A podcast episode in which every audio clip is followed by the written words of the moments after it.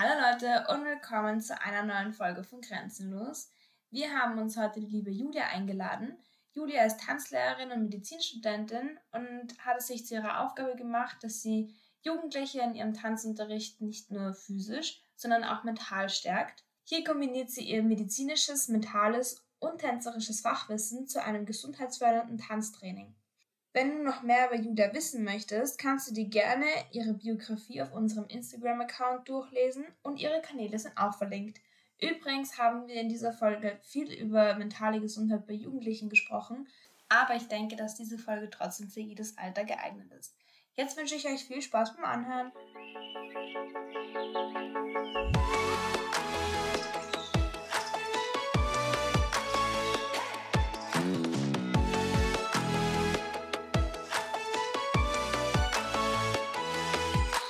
Hallo, schön, dass du da bist. Hallo, danke für die Einladung. Gerne. Ähm, wie hängen denn mentale Gesundheit und Tanzen für dich zusammen? Also ich finde, das eine geht ohne das andere eigentlich gar nicht, weil gerade das Tanzen ja jetzt nicht da noch eine unter Anführungszeichen normale Sportart ist, sondern man ja eigentlich da auch seine Emotionen vollen Lauf lassen können sollte. Mhm. Und wenn man mental eben nicht hundertprozentig fit ist, dann wird man da immer eine Blockade haben. Und dementsprechend finde ich, also wenn man mental nicht gesund ist, ist es halt eben auch, dann ist der Körper auch nicht gesund bis zu 100% und kann dann natürlich auch auf der Bühne nicht 100% leisten. Mhm. Wieso ist mentale Gesundheit dann so wichtig? Ähm, also erstens einmal, weil eben, weil man ja gesund sein möchte und da gehört die mentale Gesundheit genauso dazu wie die körperliche Gesundheit. Und gerade im also im Sportbereich ist es ja noch einmal viel wichtiger eben auch, dass man einen gesunden Körper hat. Und ähm, im Endeffekt, wenn man sich anschaut, das hat jeder Fußballverein, jeder Eishockeyverein, jeder Skispringer, jeder genießt eben das mentale Training. Und gerade beim Tanzen, wo man ja eigentlich sagt, dass es ja noch wichtiger ist, eben weil man ja seine Emotionen auch zeigen soll und das nicht nur quasi darum geht, okay, ich also sie muss schauen, dass ich als erster im Ziel bin, sondern wirklich da ja meine Emotionen zeigen möchte, ähm, ist es meiner Meinung nach eigentlich noch viel wichtiger und genau da haben wir eigentlich so ein großes Leck, wo gar nichts ist und ähm, deswegen finde ich, dass das eben super wichtig ist und vor allem gerade Tänzer auch sehr dazu neigen, halt auch irgendwelche Blockaden zu bekommen, ähm, im, also quasi im geistigen Bereich, weil eben man ja immer noch besser sein muss und umso besser man sein möchte, umso mehr hat man dann oft eben auch die Blockaden drinnen. Mhm. Man vergleicht sich halt, finde ich, auch als als Tänzer und TänzerInnen extrem viel mit anderen vom technischen Level her, von der Performance her. Das ist auch nochmal, also dieses Vergleichen, das spielt, glaube ich, auch nochmal eine extrem große Rolle. Extrem. Also ich finde, gerade Tänzer haben einen extremen Perfektionistendrang auch. Ja. Und ähm, also, und man hat halt allein, wenn man schaut, wie ein Tanzsaal aufgebaut ist, man hat eben überall auch die Spiegel. Das heißt, man, ist schon einmal, man hat schon viel mehr Möglichkeiten, sich überhaupt mit allen zu vergleichen, weil ich kann rechts schauen, ich kann links schauen, ich kann ja. Spiegel schauen und ich sehe halt, okay, der ist da besser, der ist da besser und das finde ich halt extrem schwierig, dann halt wirklich bei sich selbst zu bleiben und gerade da hilft das mentale Training aber extrem, dass man sagt, okay, ich fokussiere mich jetzt wieder mal nur auf mich und bis zu einem gewissen Grad ist es ja auch gut, dass man sich umschaut, weil man kann jetzt von jedem Tänzer super viel lernen, aber das wirklich der Lernprozess ist einfach nur da, wenn ich mit mir selbst da vor im Reinen bin und sage, okay, ich sehe, die Person macht das besser als ich, aber ich, ich nehme das jetzt nicht als Kritik an mir, sondern sehe, okay, passt, was kann ich von der noch lernen, dass ich auch so gut werde halt und ich glaube, dass man einen viel größeren Lerneffekt hat, wenn man eben mental gesund ist. Voll, ja, total. Ich finde, das, das fehlt manchmal auch so, ähm, vor allem bei, bei jugendlichen Unterrichten, dass da einfach der mentale Faktor auch noch dabei ist. Ich finde, das ist, oder auch, es ist ja nicht nur beim Tanzen eigentlich, es ist ja überall, auch in der Schule. So keiner bringt dir bei, wie du einen gesund, ein gesundes Mindset oder so hast. Das ist, Absolut. spielt eine extrem große Rolle eigentlich, aber das fehlt manchmal. Absolut. Also, in mein, also mein, eigentlich meine Grunddevise beim Unterrichten aber ist immer das, äh, einer Satz, ähm, Dance Training is Life Training. Und ich finde, gerade wenn man Tanztrainer ist, sollte man das auch ein bisschen verinnerlichen, dass man wirklich sieht, okay, die Kinder lernen bei mir nicht nur, was ist ein Tendu, was ist ein Chassé, sondern auch, wie komme ich eben mit schwierigen Situationen zurecht. Und ich finde, also auch wenn ich jetzt primär mentales Training mache für die Kinder, um zu Wettbewerben zu fahren, um einfach generell gesund zu bleiben im Tanzsport, den Großteil der Sachen kann man halt eins zu eins auch auf alle anderen Sachen anwenden. Mhm. Sei es jetzt im Teenageralter eine Schularbeit oder später dann auch, was weiß ich, ein Jobinterview oder was auch immer. Also das, ich finde, das ist dann eben wirklich Life-Training eben dann wieder. Voll, total. Du gibst ja auch äh, mentale Coachings. Ja, genau. Hast du schon gemeint? Wie sind denn die bei dir aufgebaut?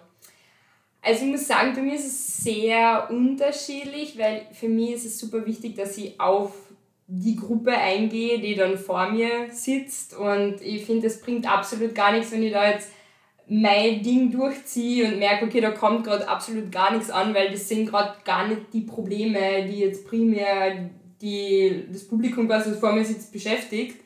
Ähm, dementsprechend, also wenn ich meine, also ich sage jetzt meine eigenen Kinder, also die, die halt selbst im Unterricht viel habe, man weiß ja dann, okay, die struggelt eher mit der Nervosität, die struggelt eher damit, dass sie sich nicht motivieren kann und so. Also da kann man dann sehr viel darauf eingehen, aber wenn ich jetzt wohin, also so Workshop-artig quasi wohin gehe, wo ich wirklich die Kinder da vorne gesehen habe und dann fünf Tage auf einmal mit denen auf einem Haufen bin und quasi denen he helfen soll, ähm, ist es mir immer voll wichtig, dass ich zuerst eben einmal die Leute frage, okay, was, was haben wir denn für Probleme, wo, wie schaut es denn aus? Also sie können auch mir davor schon schreiben, das und das und das ist problematisch, könnte man darüber reden, quasi könnte man, könnte man da am Fokus legen.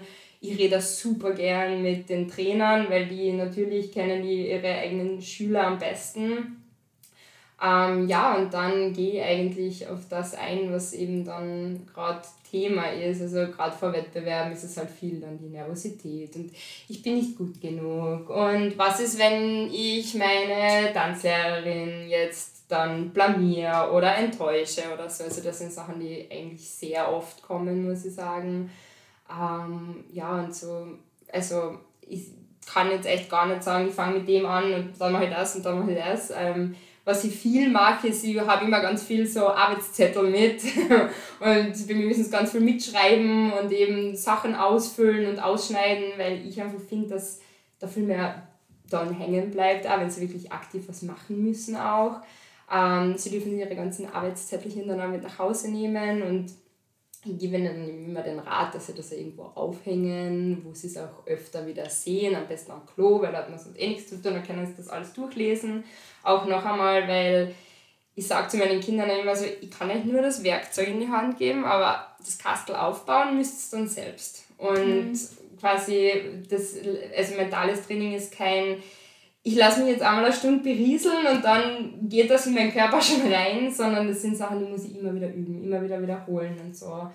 Ähm, genau, also das mache ich mit ihnen viel. Ich mache dann auch oft so Entspannungstrainings und Atemtechnikübungen und so mit ihnen, weil man gerade Tänzer eigentlich gar nicht wissen, wie man atmet, so blöd es jetzt ja. klingt, aber es ist immer dieses in den, Bru in, in den Brustbereich atmen, aber wirklich eine Bauchatmung. Also gerade bei diesem extrem klassischen Bereich, so Ballett, Jazz und so, da ist ja, man muss dünn sein, man darf jetzt keinen mega Bauch haben oder so und man muss die ganze Zeit angespannt sein, nur noch nicht atmet man dann eben viel mehr in den Brustbereich und da, also da fängt oft da schon das Training an, dass man mal Bauchatmen übt und quasi von da dann sich weiter bewegt. Aber da muss man eben, auch da ist es dann, muss man schauen, okay, wo, wie weit sind die Kinder im mentalen Training, wie weit haben, sind die mental stark und wo muss ich sie überall abholen quasi. Mhm. Das ist eigentlich am Anfang immer mal der erste Punkt,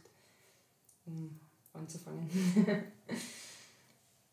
Also ich glaube, ich habe jetzt ein bisschen rausgehört, du gehst quasi einfach in die Studios oder halt, wo wir die Gruppen halt trainieren und wirst quasi angefragt, mehr oder weniger. ob du halt ein mentales Training machen möchtest mit den Kids? Genau, also es ist angefangen hat eigentlich so, dass ich es eigentlich wirklich nur für meine Kinder machen wollte, so im Unterricht einfließen lassen, gerade eben vor Auftritten, vor Wettbewerben, damit sie eben nicht nervös sind. Vor allem, dass ich ja weiß, okay, wenn ihr jetzt ein Kind habt, das irgendwie psychisch einfach Probleme hat, wie kann ich mit dem mal umgehen, weil ich von mir selbst auch weiß, dass die Tanzlehrer sind, haben eine extreme Vorbildfunktion, haben extrem, auch extreme, einen extremen Einfluss auf die Kinder und ich, für mich war immer wichtig, dass ich da nichts falsch mache eben und dass ich denen eben auch helfen kann, wenn es soweit ist, ähm, weil eben Tänzer also viel öfter einfach auch mit mentalen Geschichten Probleme haben oder mit psychischen Sachen.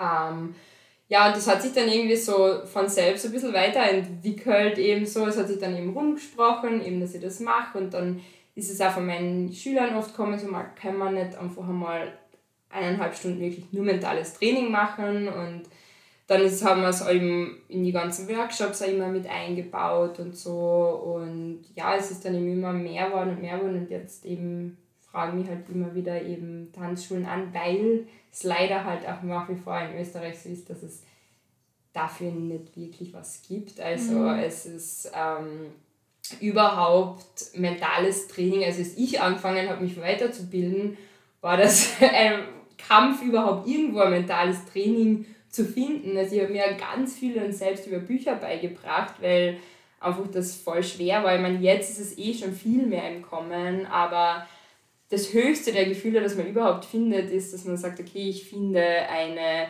äh, mentales Training für Sport, aber dass ich jetzt sage, okay, ich finde eine Ausbildung, wo ich wirklich für Tanzen ein mentales Training habe, das ist also in Österreich hätte ich noch nie irgendwo gesehen, dass es sowas gibt und ich glaube deswegen ist das auch so im Kommen jetzt und das ist auch so, dass immer mehr angefragt wird eben auch bei so vielen Sachen, weil es eben das so per se noch nicht gibt und ich glaube mittlerweile immer mehr sehen, dass es doch extreme Wichtigkeit halt eben auch hat und dass auch das Outcome auch ganz anderes ist, wenn die Schüler halt alle mental fit sind.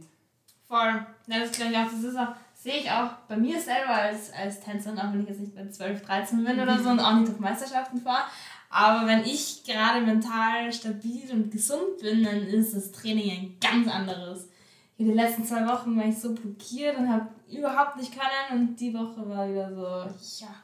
Und seitdem ist es halt Chorus merken, Technik, es geht alles so vom, vom, vom Kopf her auch einfach so viel leichter und viel besser. Auf jeden Fall. Also ich muss wirklich sagen, wenn, wenn der Kopf mitspielt, funktioniert der Rest so viel besser. Also wie du sagst eben, das fängt einmal an, dass man eben sich Sachen besser merkt aber auch finde ich, allein man hat eine ganz andere Kraft und eine ganz andere Motivation, dorthin zu gehen. Und also deswegen, ich finde, das ist und auch dann auf der Bühne, also ich muss auch von mir selbst sagen, ich war so lange immer so blockiert, sobald ich auf einer Bühne gestanden bin. Also im Tanzsaal hat alles super funktioniert und sobald ich dann auf einer Bühne gestanden bin, hab, hat keine Drehung mehr funktioniert, hat nichts mehr so funktioniert, wie es, ich habe Blackouts gehabt ohne Ende und das ist einfach nur mental. Das hat nichts mit, dem, mit meinem Können per se zu tun gehabt, sondern einfach nur mit meiner mentalen Stärke, die einfach absolut nicht vorhanden war zu der Zeit. Mhm. Und ja, deswegen finde ich es eben auch so wichtig, dass man das eben den Schülern auch unbedingt mitgibt. Vor allem, vor allem vor Meisterschaftstrainings dann halt. Wahrscheinlich absolut. auch. Voll. Machst du nur Einzeltrainings oder also ich mache prinzipiell mehr Gruppen eigentlich. Also Einzeltrainings sind eher eine Einzelheit. Habe ich bis jetzt ehrlich gesagt nur gemacht bei meinen eigenen, also ich sag meinen eigenen Schülern, meinen Schülern, die ich halt bei mir habe. Wenn ich sehe irgendwie so, okay, da geht gerade gar nichts mehr weiter, die brauchen wirklich so ein One-on-One, -on -One, wo man wirklich einmal schaut, wie, wie kann man jetzt wirklich per se dieser einzel einzelnen Person halt helfen weil ich meine, es ist so wie, man kann sich das so vorstellen, eben wie wenn ich jetzt dann eben ein Gruppentraining habe, wo man eben, also sagen wir Ballettgruppentraining hat oder wenn ich jetzt eine Einzelstunde habe, wo ich zum Beispiel eine Soloprobe habe oder so, ich kann viel mehr auf die einzelne Person eben eingehen, wenn man jetzt eine Stunde nur mit der da sitzt, als wenn man quasi jetzt 20 Kinder vor allem sitzen hat, die natürlich ähnliche, aber nicht die gleichen Probleme haben dann trotzdem. Und dementsprechend, ähm, ich, also, aber wie gesagt, das ist eben echt nur gewesen bis jetzt, wenn ich wirklich gesehen habe, es, die brauchen das eben wirklich. Ist auch so in der Form, muss ich sagen, als sonst noch nicht angefragt worden, äh, dass ich jetzt irgendwie sage, okay, ich mache jetzt das Einzelding. Ähm, was natürlich auch oft auffällt, gerade bei sehr schüchternen Kindern, die da dann eben mehr aufgehen, äh, die sich dann natürlich eben, wenn ich jetzt nur meine Tanzlehrerin vor mir sitzen habe, ganz andere Sachen sich ansprechen getrauen, als wenn jetzt 20 andere Tanzkollegen neben ihnen sitzen. Also da merkt man schon, dass eben die Hemmschwelle auch eine andere ist. Es sei denn, man hat wirklich eine Tanzgruppe, die sich seit Ewigkeiten kennen, wo man weiß, okay, die sind alle sowieso so eng miteinander befreundet und da gibt es keine Tabuthemen. Ich meine, ich sage eh, also vor jeder mentalen Trainingseinheit, die ich mache, ähm, ist mir mal das Grund, das Erste, was ich sage, darinnen ist alles erlaubt und darinnen wird nichts nach außen getragen. Jeder darf alles sagen und ihr versprecht mir, jeder von euch darinnen keiner tragt nach Hause. Hast du schon gehört, was die jetzt gesagt hat? Und ja, und die hat das gesagt, das gibt es nicht. Wir sind ein Team, wir sind darinnen als ein Team und quasi wir helfen zusammen. Und ich muss sagen, ich liebe diese Gruppentrainings extrem, weil man fängt, also am Anfang sind alle noch so ein bisschen zurückhaltend und dann fängt einer an zu reden. Man merkt so richtig in den Gesichtern von den anderen so, Moment, das, das habe ich auch das Problem. Ich habe mir gedacht, ich bin die Einzige mit dem Problem. Und dann merkt man auf einmal so, hey, ich bin gar nicht quasi unter Anführungszeichen abnormal. Das, das ist voll normal und es gibt ganz viele mit den gleichen Problemen. Und ich glaube, dass allein diese Realisation extrem hilft an den Kindern auch zu merken, so, hey, ich, und vor allem, ich kann da mit meinen Freunden über die, auch über die mentalen Sachen reden, weil denen geht es offensichtlich bei ganz vielen Sachen ganz ähnlich. Und das finde ich eigentlich auch immer voll schön, deswegen mache ich diese Gruppensachen auch, ehrlich gesagt extrem gern. Und sie fangen dann auch recht schnell eigentlich alle an, sich öffnen, wenn sie merken, jetzt muss nur, einer muss ja mal getrauen anfangen und dann ist es eh so ein Lauffeuer, dann getraut sich eh jeder nach der Reise ein bisschen drüber zu reden dann auch. Mhm. Voll. Ja, das, ja, das kenne ich ja. Halt diese schüchterne Hand, auch wenn dann einer anfängt zu reden, dann fangen eh alle an. Das Fall, ja. Genau. Merkst du irgendwie noch so weitere Unterschiede, wenn du jemanden einzeln trainierst, also trainierst quasi, coachst und mhm. wenn du quasi eine Gruppe da hast, irgendwie ist das, kommen die dann leichter raus oder gibt es da bessere Fortschritte oder so? Also man merkt schon, dass sie eben, wie gesagt, schneller sich eben getrauen, Sachen anzusprechen, vor allem wenn sie mir nichts erzählen, redet keiner. Und dann ja. ist quasi Stille und dann wissen sie, okay, was jetzt wird halt irgendwer reden müssen. Und man kann natürlich auch halt besser auf die einzelnen Probleme eingehen. Und also von dem her ja schon.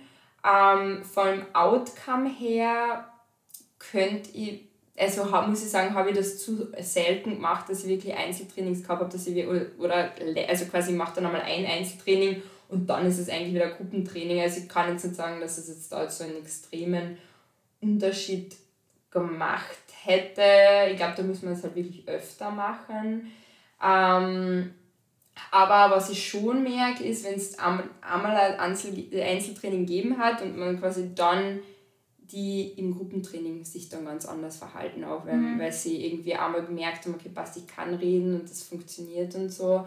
Und natürlich, sie haben, also wenn ich jetzt eine Stunde ihnen quasi ganz viel Werkzeug in die Hand gebe, per se nur für ihr Problem, haben sie ja viel mehr Werkzeug nur für ihr Problem, weil wenn ich in einer Gruppe bin, versuche ich natürlich recht breit gefächert alle Probleme, wo ich weiß, okay, der struggelt ein bisschen mit dem, der struggelt ein bisschen mit dem, dass ich so ein All-Around-Paket mache, damit jeder quasi für sich selbst was mitnehmen kann. Ich meine, im Großen und Ganzen sind eh, auch wenn jetzt dann das Problem mich nicht komplett äh, betrifft, man hatte trotzdem so seine Sachen, wo man sagt, okay, passt, da kann ich ja doch für mich auch noch was mitnehmen. Aber natürlich, wenn ich jetzt sage, okay, passt, ich habe jetzt jemanden, der hat extreme Angst, auf die Bühne zu gehen und ich habe mit dem ein Einzeltraining und drehe also mit dem eine Stunde nur über das und gebe ihm Tipps, kommt was anderes raus, als wenn ich jetzt eine Stunde lang über bisschen auf, äh, aufgeregt sein wegen auf die Bühne gehen rede, ein bisschen Bauchatmungen mache, weil der einfach so so immer so unruhig ist und so. Also natürlich, da, da hat man dann schon einen anderen Outcome, was das angeht. Mhm. Kannst du Beispiele für Übungen nennen, die du regelmäßig machst und die vielleicht auch den besten Effekt haben? Die vielleicht nicht nur für Jugendliche gehen, sondern auch für Erwachsene zum Beispiel oder allgemein für TänzerInnen? Auf jeden Fall. Also prinzipiell kann ich sagen, ähm, ich mache eigentlich ab 12 bis, sagen wir, keine Ahnung, 50 Jahren das gleiche Training, weil da ändert sich nicht mehr viel von, von den Problemen her, wenn es jetzt um, per se ums Tanzen geht quasi. Es sind immer die Nervositätssachen, es sind immer die ähm, sich mit anderen vergleichen Sachen, die Körperbildsachen und so. Also es wiederholt sich, egal wie alt man ist dann im Endeffekt. Mhm. Ähm, per se zu sagen, okay, die und die Übung funktioniert besser als die, kann ich ehrlich gesagt nicht, weil es so auf Menschen drauf ankommt. Also ich habe Übungen, da merke ich bei Person A, hey, das funktioniert super und warum sind wir nicht früher drauf gekommen, dass das so toll funktioniert? Und die nächste Person steht daneben und sagt, boah, mit dem kann ich gar nichts anfangen. Also keine Ahnung, was, was das bringen soll. Also es ist halt jeder Mensch und jede Psyche halt einfach ganz anders und springt auf ganz was anderes an. Deswegen versuche immer so breit gefächert das aufzuziehen, weil für jeden was anderes quasi mehr, mehr bringt einfach. Mhm. Ähm, aber prinzipiell, also was ich ganz cool finde, ist die Übung heißt ähm, grüne und rote Gedanken. Da lasse ich sie eben so drei Spalten machen. Ähm, und in der ähm, roten Spalte, also quasi lasse dann eben drüber schreiben auf einer Spalte ro ähm, rote Gedanken, bei der nächsten Spalte grüne Gedanken. Also nein, wir haben nur zwei Spalten. Rote und grüne Gedanken, also quasi die zwei Spalten. Und dann lasse ich eben auf, bei den roten Gedanken drunter schreiben, die negativen Gedanken. Sprich zum Beispiel, ich bin zu schlecht, ich, alle anderen sind viel besser als ich, warum kann ich nicht einmal gut sein und dergleichen. Und dann ähm, lasse sie eben bei den grünen Gedanken, sollen sie dann Gedanken schreiben, die, also versuchen den Gedanken so umzuformulieren, dass er nicht mehr negativ ist. Sprich, aber trotzdem für sie glaubwürdig. Sprich, wenn ich jetzt eben solche Gedanken habe und dann bei der grünen Box hinschreibe, so, ich bin die coolste überhaupt, ich bin die beste Tänzerin, die ich jemals in meinem Leben gesehen habe, niemand ist so gut wie ich, bringt mir das absolut gar nichts wenn ich es nicht glaube selbst. Das heißt, ich brauche trotzdem Sachen, die glaubwürdig für mich selbst sind. Wenn ich mir das glaube, super, dann sind wir schon voll weit ähm, in dem ganzen System. Wenn ich es mir nicht glaube, kann man einfach ganz einfach anfangen zu sagen, okay, passt, ich versuche Sachen, die nicht wertend sind. Also, dass ich sage, ich bin eine Tänzerin, die tanzt jetzt schon seit zehn Jahren in zehn Jahren habe ich gewisse Sachen einfach schon gelernt und es ist logisch, dass ich die besser kann als jemand, der ein Jahr tanzt. Zum Beispiel. Also, mhm. dass ich jetzt gar nicht sage, okay, Basti, ich muss mir jetzt super hypen, wenn ich es mir selbst nicht glaube, aber einmal so anfangen. Und das geht dann eh kleinweise, dass es dann immer mehr wird und man sagt, okay, hey, eigentlich bin ich besser als vor drei Jahren noch. Also, dass man dann so anfängt und dann eben sich immer weiter steigert, bis man hoffentlich irgendwann so ist, hey, ich bin voll super, ich bin voll die tolle Tänzerin, was wir, wo wir eigentlich hinwollen. Ähm, das ist eben so und dann eben auch ganz wichtig bei allen Übungen, es ist alles erlaubt. Also es, sind jeder, es ist jeder Gedanke erlaubt, also auch jeder rote Gedanke. Und wenn ich noch so schlechte Gedanken über mich habe, allein das aufzuschreiben und zu sehen, hey, so gemein rede ich mit mir selber in meinem Kopf, oft merkt man das nämlich gar nicht, weil man hat so diese böse Stimme die ganze Zeit im Kopf eigentlich, die dauernd redet, aber im Endeffekt man selbst merkt es oft gar nicht, wenn man es mal aufschreibt, ist man so, oh, eigentlich echt ziemlich gemein zu mir oft. ähm, genau, das ist so eine Übung oder was zum Beispiel so eben, wenn ich akut extrem Angst bekomme vom Auftritt oder extrem hibbelig bin und so, ähm, mache zum Beispiel mit meinen Schülern noch immer vor Auftritten und so, dass sie sich ähm, eben alle hinstellen oder hinsetzen, je nachdem, wie es für sie passt. Und dann ähm, so eine drei Phasen Einatmung und Ausatmung mache quasi. Das heißt, ich atme zuerst einmal in meinen Bauchbereich ein, bis der völlig voll ist. Wenn der voll ist, atme ich weiter in die Flanken ein und wenn die auch voll sind, dann in den Brustbereich. Dann halte das kurz Und dann atme ich im umgekehrten Weg wieder aus. Das heißt zuerst die Brust, dann die Flanken und dann der Bauch. Ähm, das mache ich circa dreimal.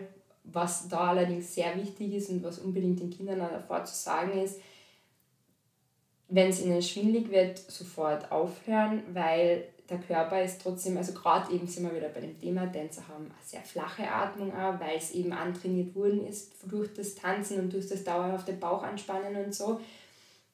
Der Körper ist nicht gewöhnt, dass auf einmal so viel ähm, Sauerstoff bekommt auf einmal. Und da kann einem schon einmal ein bisschen schwindlig werden, weil der Körper einfach das runterregulieren muss dann wieder und eben die Aufnahme auch anders regulieren muss. Ähm, dementsprechend, wenn es am schwindelig wird oder so, einfach aufhören, kurz niedersetzen, das reguliert sich ganz schnell wieder ein. Aber einfach nur, dass die Kinder nicht, weil auch die Kinder selbst beim mentalen Training perfektionistisch sind dann und glauben, sie müssen das, wenn Julia sagt, das machen wir dreimal, dann machen wir es dreimal, auch wenn mir schon schwindelig ist oder sonst irgendwas. Also das ist immer super wichtig dazu sagen eben. Genau, das wäre so eine Übung. Oder was auch ganz super ist, ist das Vorstellungstraining da fange ich ganz, ganz easy an, dass ich die Kinder einfach mal hinsetze und sage, okay, jeder nimmt sich irgendeinen Gegenstand im Raum, ganz egal. Und dann schauen sie es eine Minute einmal nur an. Und dann müssen sie die Augen zumachen und dann sage ich, sage ich, passt. Und jetzt müsst ihr euch für eine Minute vorstellen, wie dieser Gegenstand ausschaut. Und wirklich ganz, ganz genau jede Oberfläche, jede Macke, wie hat sich's angefühlt, wie riecht. Also wirklich auch mit allen Sinnen nur mal versuchen, sich was vorzustellen. Weil oft merkt man dann, hm, eigentlich schaue ich die Sachen gar nicht so genau an, wie ich sollte.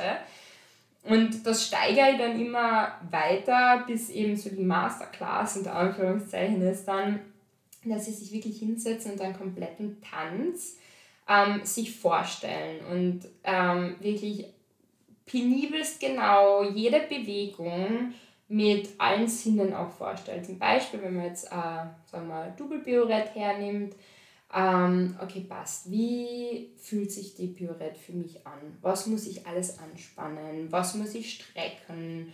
Wo ist mein Kopf? Was sind die Ausbesserungen, die meine Trainerin mir auch oder mein Trainer mir gegeben hat? Ähm, auf was muss ich achten? Dann eben, wie fühlt sich das an? Was habe ich, was hab ich auch seelisch für ein Gedanke oder für ein Gefühl, währenddessen ich drehe? Was habe ich für einen Gedanken, währenddessen ich drehe? Wie schaut das für was, was sehe ich, währenddessen ich drehe? Was sieht das Publikum, währenddessen ich drehe? Also quasi wirklich penibelst genau alles durchdenken und wichtig dabei, so denken, wie man es haben möchte. Sprich, wenn ich ein Double Biorette drehen möchte, möchte ich, dass das perfekt ausschaut, dass ich super steady land, dass äh, ihr hohes Rolleweh habt dabei. Also wirklich quasi so die, das Beste, was man sich vorstellen kann, so möchte so sich vorstellen. Weil die Sache ist die, unser Geist kann nicht unterscheiden zwischen was ist Wahrheit und was überlege ich mir in meinem Kopf. Sprich, wenn ich mir jetzt jeden Abend zum Beispiel, bevor ich ins Bett gehe, meinen Tanz überlege und durchüberlegt und der perfekt ist, glaubt mein Körper jedes oder mein Geist jedes Mal, ich habe einmal perfekt durchgetanzt den Tanz. Was wir alle machen, meistens ist das Problem, dass wir uns äh, nur denken, oh mein Gott, und dann fallen die aus und das wird dann so sein und da werde ich einen Blackout haben und da wird mir das passieren und da wird das passieren. Was heißt das für unseren Körper? Unser Geist glaubt die ganze Zeit so, shit, jetzt habe ich das schon wieder verhaut und das habe ich wieder nicht gemacht und das habe ich wieder nicht können.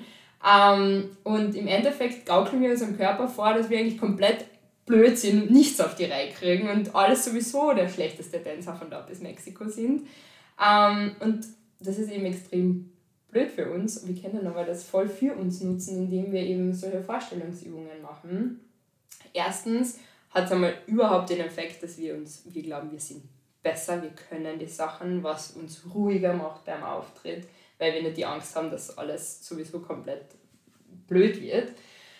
Ähm, und zweitens auch, man verinnerlicht den Tanz viel öfter, weil das, weil im, zum Beispiel ein Tanz, ich kann einen Tanz nur eine gewisse Anzahl von Malen durchtanzen, dann habe ich keine Kraft mehr am Tag, weil dann ist irgendwann einfach die körperliche Kapazität aus.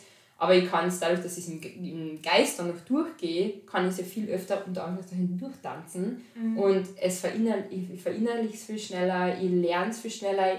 Und wenn ich es dann tatsächlich durchtanze, denke ich automatisch an ganz viele Sachen, weil ich es mir ja eingeprägt habe beim Durchdenken, an was ich alles denken muss auch und so.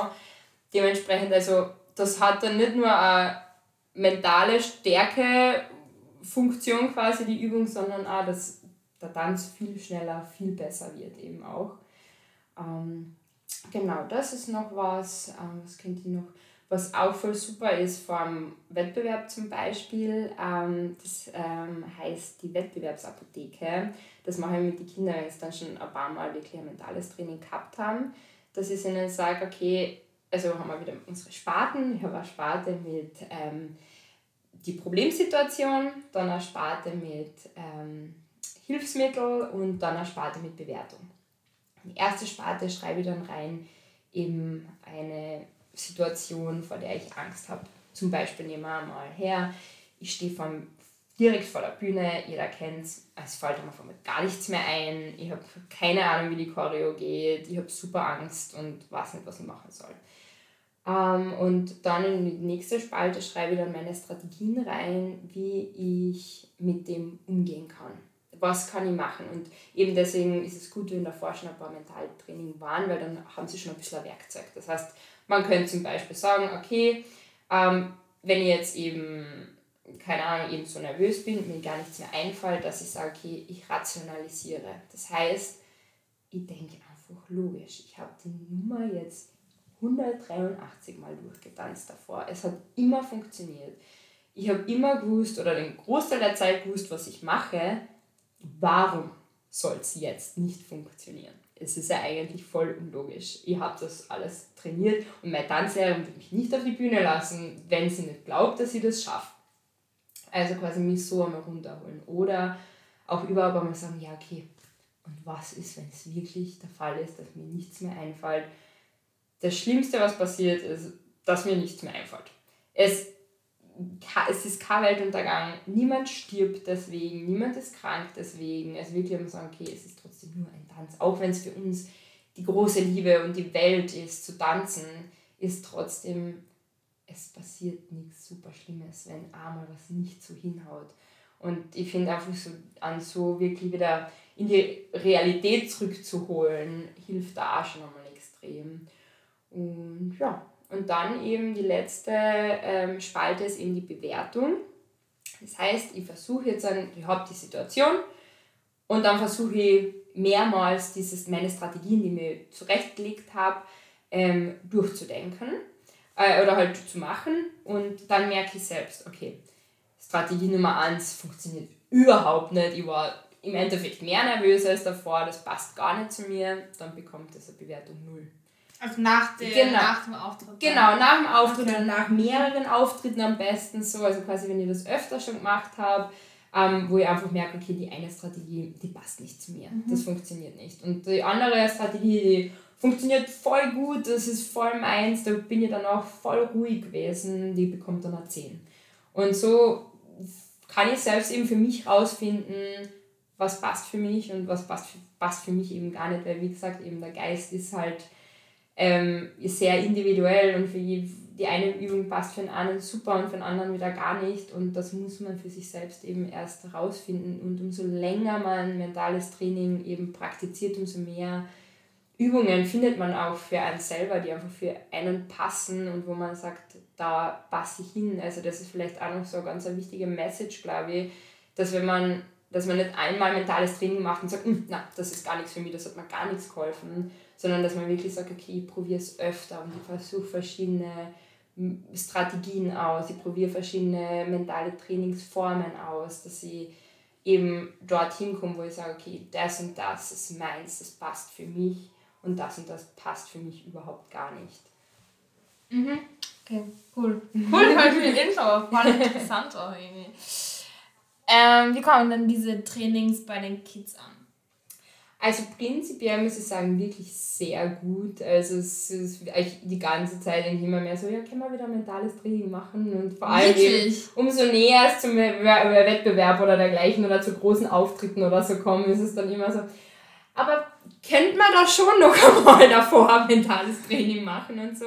Also es ist schon, ich meine, ich glaube, sie merken halt langsam den Unterschied halt eben auch und dass es ihnen halt ganz viel hilft und ähm, ja, also sie machen es auch wirklich gern und man, man muss eben, äh, ich glaube auch dadurch, dass ich jetzt nicht nur eine Stunde da sitze und ihnen das Blaue vom Himmel runter erzähle und sie sich nach zehn Minuten eh schon fühlen, als würden sie in einer Schulstunde sitzen, wo sie eigentlich eh ausklinken, weil sie keinen Bock mehr haben, sondern wirklich ist es sehr viel interaktiv, sehr viel eben mit Mitschreiben, mit, also ich mache zum Beispiel also so Körperbildsachen, wo sie sich ja wirklich selbst anschauen müssen im Spiegel und so Sachen auch machen müssen. Ähm, also, und ich glaube, dass es dann immer mehr Spaß macht und man Sachen eben auch mit nach Hause nehmen kann, wo man dann daheim, daheim das noch durchmachen kann und so.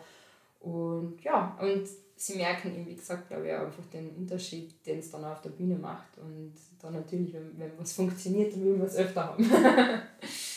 Voll.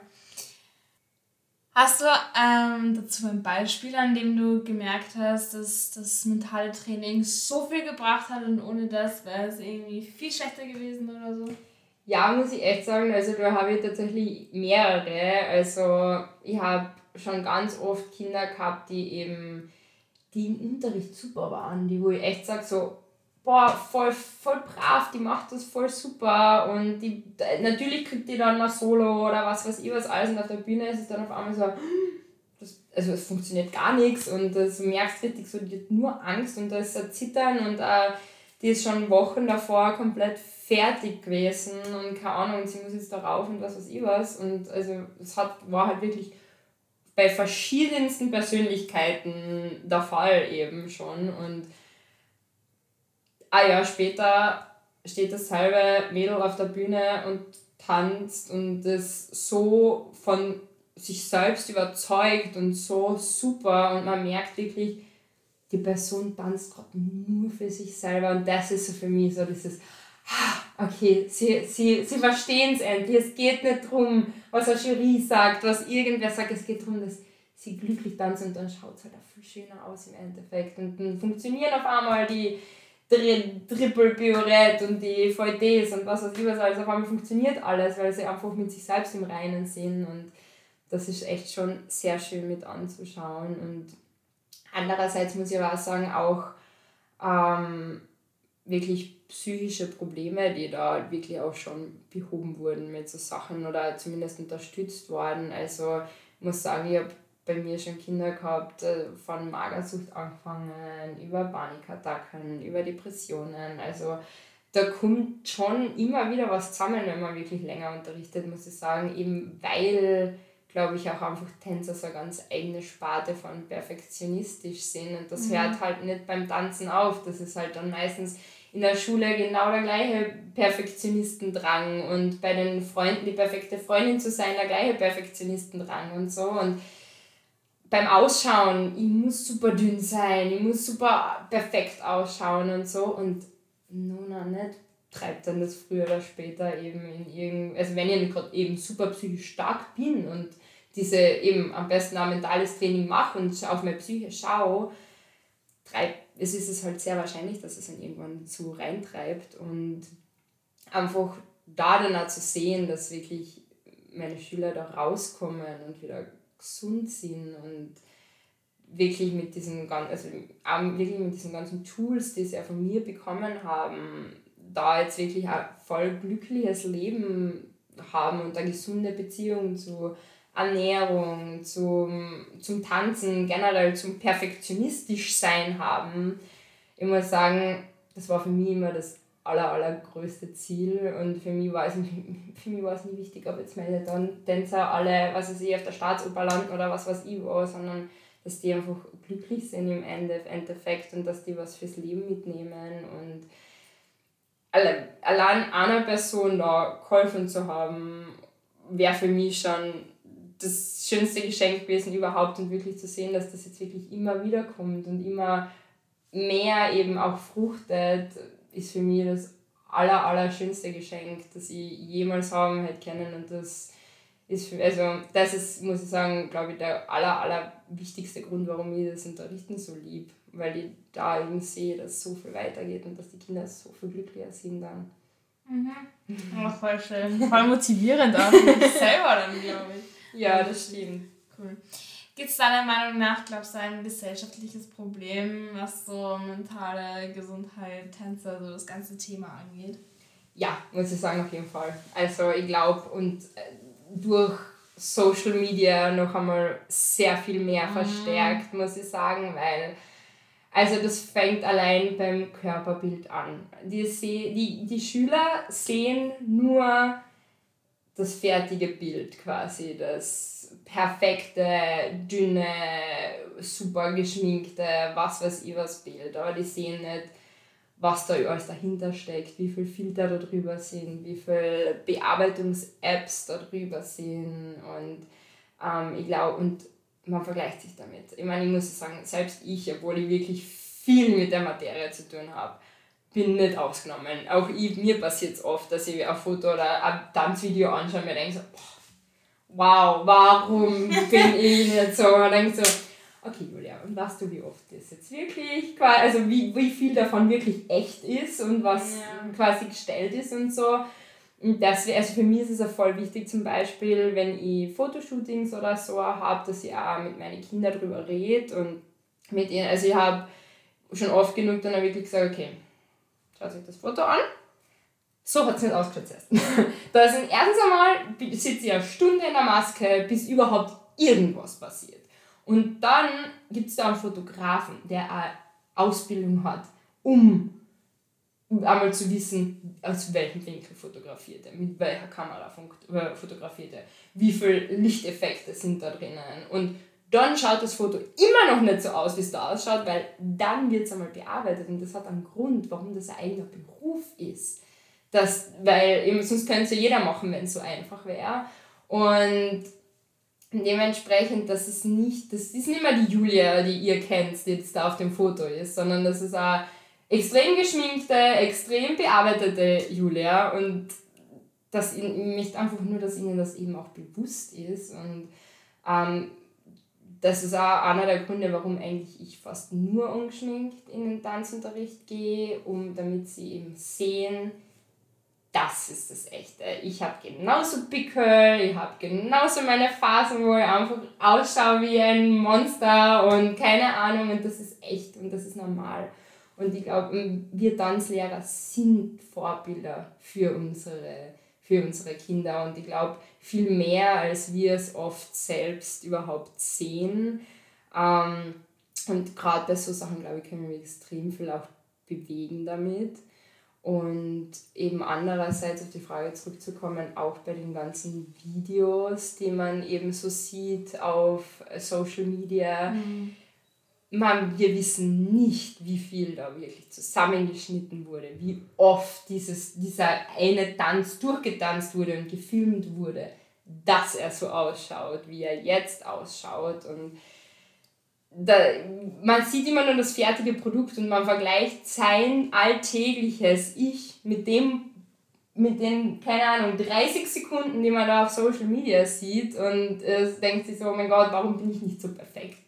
Mhm. Aber man sieht nicht, dass die auch nicht immer perfekt sind und dass die genauso aus Drehungen rausfallen zum Beispiel. Nur natürlich das stellt man nicht auf Instagram oder TikTok oder wie es alle heißen.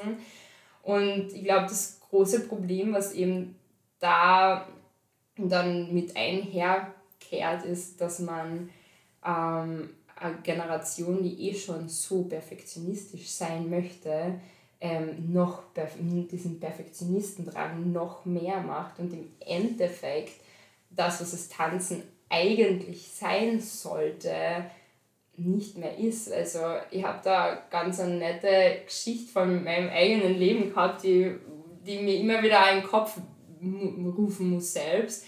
Weil ich war auf der ähm, Grazer Oper und habe eben trainiert dort und wir haben eine Variation getanzt und dem Trainer hat das überhaupt nicht gepasst, was ich getan habe. Und ich war schon so, ich, ich weiß, ich habe jede Spitze gestreckt, jedes Knie gestreckt. Ich weiß, diese Variation war technisch perfekt.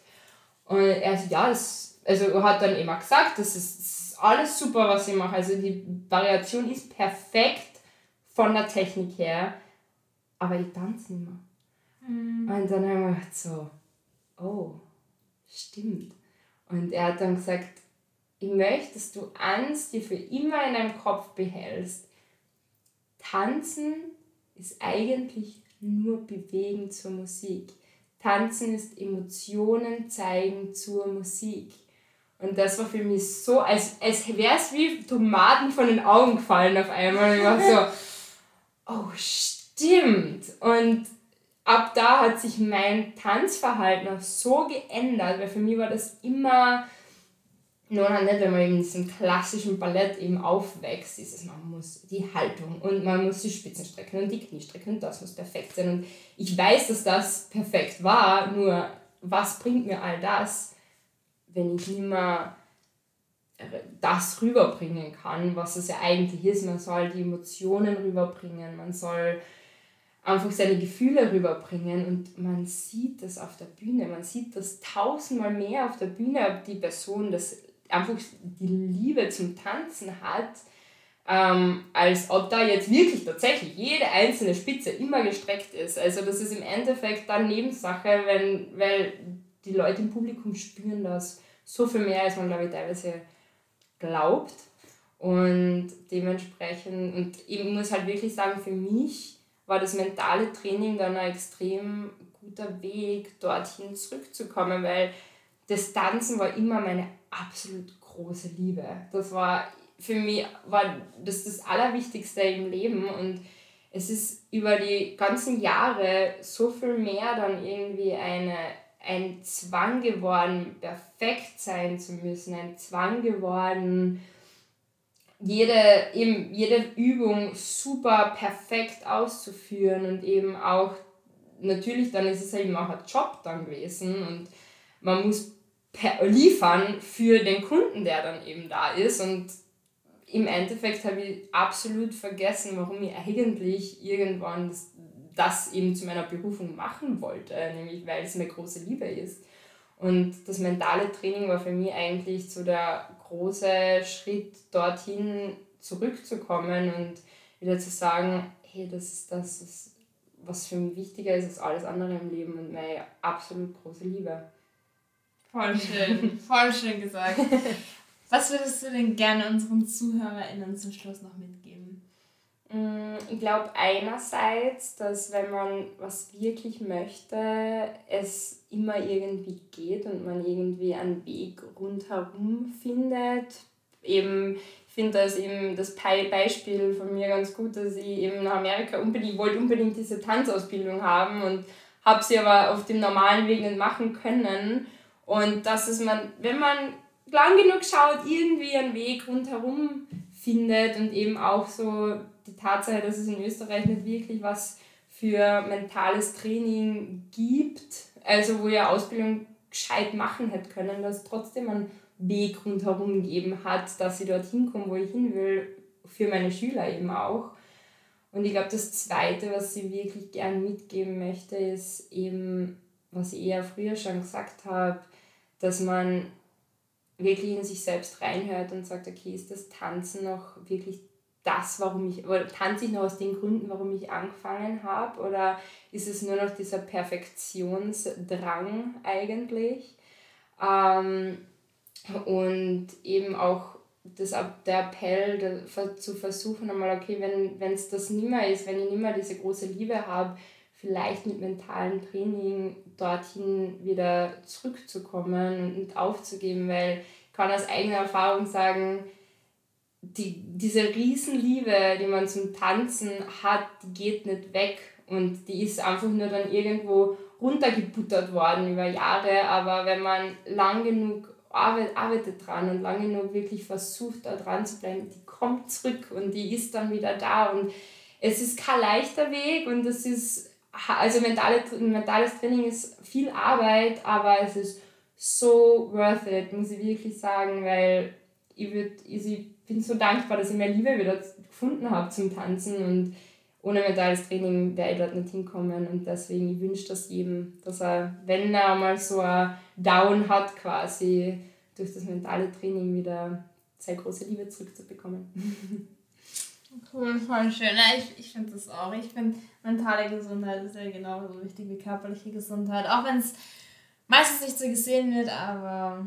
Absolut, und ich muss auch sagen, also medizinisch gesehen, da ich durch mein, also durch mein Studium halt da wirklich viel Einblicke habe, das spielt eins zu eins zusammen. Also da, die körperliche Gesundheit kann man nicht trennen von der mentalen Gesundheit. Und wenn man einen Patienten hat, der mit der Einstellung reinkommt und sagt so, ich werde sterben und mir, mir geht es super schlecht und ich, ich bin sowieso so arm und mir geht es so schlecht, der hat ganz andere Heilungschancen als ein Patient, der reinkommt und sagt, ja, okay, habe ich den Stein jetzt in meinen Weg gelegt gekriegt, passt, aber wie kommt man da jetzt raus? Und das wird schon, ich habe Vertrauen ins Leben, das wird schon irgendwie und sagt mir, was ich tun muss, ich mache das jetzt und dann werde ich schon wieder gesund werden.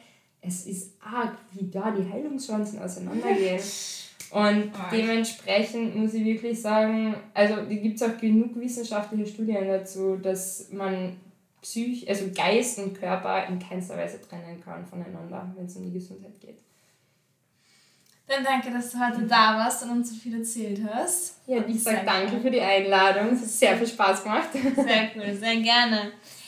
Dann ähm, genau, wünschen wir euch noch einen wunderschönen restlichen Tag. Die Kanäle von dir, wo man dich erreichen kann, seht ihr in der Beschreibung. Und dann würde ich sagen, bis zum nächsten Sonntag. Ciao. Tschüss.